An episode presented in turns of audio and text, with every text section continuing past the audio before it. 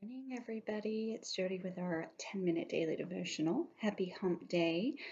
Um, I am excited. It's Wednesday, um, and I'm excited to have a girls' night tonight. So, a lot of good things going on. Um, let me open this up in prayer. Dear Holy God, thank you so much um, that we're here with you today.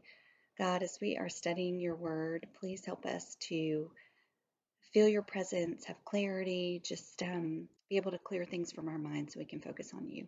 In your name we pray, amen. All right, so last night I had Bible study, which I love, with my little neighborhood and friends around here in Atlanta. And um, we were talking about, we're doing the same study, and we're doing, um, we were studying, we're studying um, Moses and the burning bush and the plagues, which we'll get to. And so we were talking about Moses and the burning bush and talking about how when that happened, it was holy ground.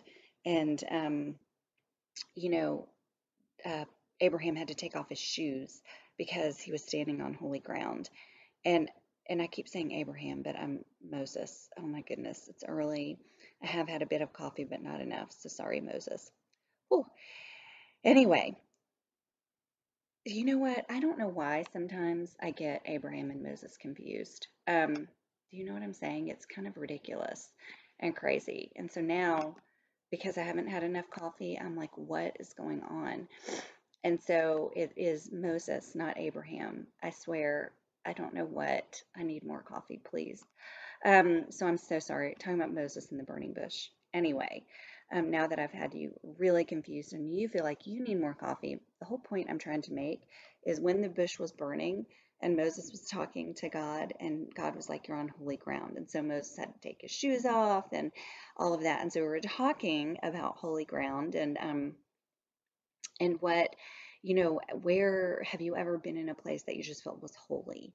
And what was that like? And so my friend was talking about how she went to um, Greece and was at Patmos where Paul wrote Revelation. And they think he wrote it in this little cave. And so to go in, you kind of had to kneel down and um, or bend down and to get in the cave. And they had it roped off where they thought he sat to write Revelation. And she said she just felt like it was so holy. And she said, but they gave us such good preparation um, that she said we talked about it before we went in, and it was just kind of that preparation that made it feel holy. And so we talked about that for a minute how it was holy because of the place it was, but also because of her mindset when she went in. And um, I was like, gosh, isn't that such a great thought that it's all about your mindset? So if you go to church and you have that right mindset before you go in, that you sit in your car and you pray and just say, God, you know, help me to get a lot of out of it today, that it will be a possibly a completely different experience than if you have little children and you're yelling and trying to get them, you know, all together and all of that to get into church. It'll be different. Um, so it was a really it was a really eye-opening and just sometimes things that we know but to be brought out and talked about just it was a great reminder of when I'm going to spend time with God. Let me make sure that I you know pray first and talk to him first and say God you know just help me to to feel your presence. Help me to to feel this. And um so I love I loved that so much. I loved that thought and that reminder that that place for my friend was holy because of the mindset she was in as she walked in and they did a great job of preparing her mind by telling her all the different things that she would see and experience and it just made me really want to do a trip to Israel at some point.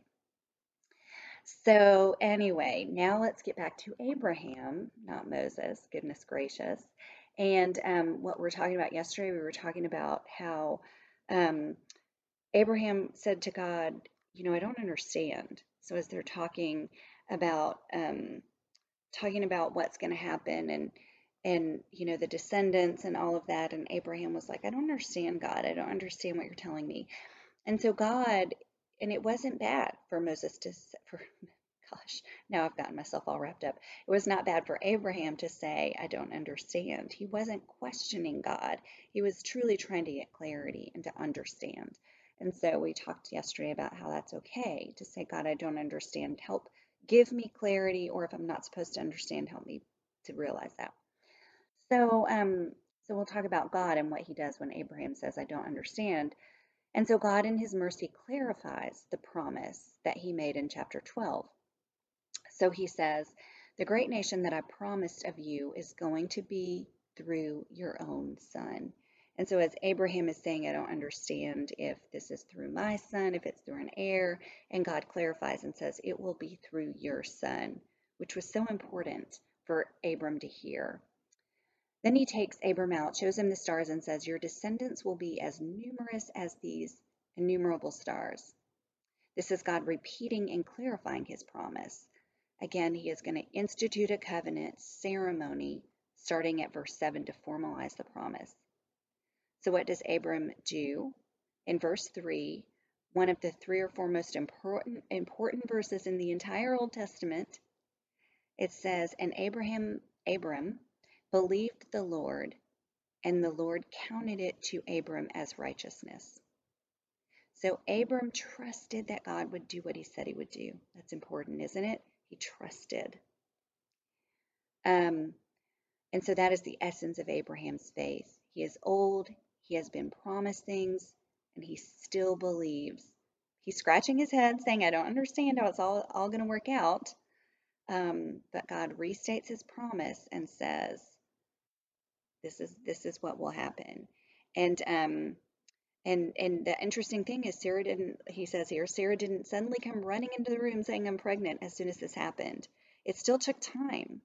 And so Abraham had to be faithful and had to wait and had to just trust and believe, which was hard because Sarah didn't get pregnant for a long time. But um, it says, God clarified his promise, and Abraham believed the promises of God, and so God counted it to him as righteousness. Abraham trusted that God would do what he said he was going to do.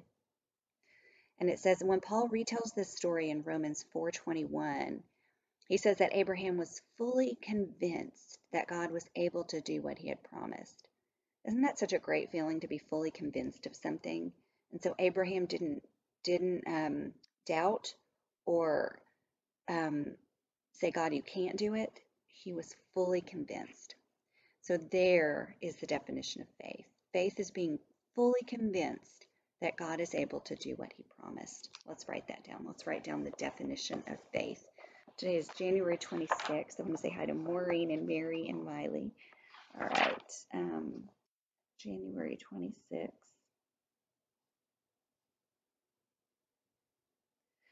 Um, and I'm going to write faith equals, what did I say? Um, um, being fully convinced that God is able to do what he promised. Being fully convinced that God is able to do what he promised. All right, I wrote faith is equals being fully convinced that God is able to do what he promised. And isn't that a great feeling? Isn't it a great feeling to just have that conviction and know and just feel that he can do what he said? Um, since we're here, let's write down our praise and our prayer request.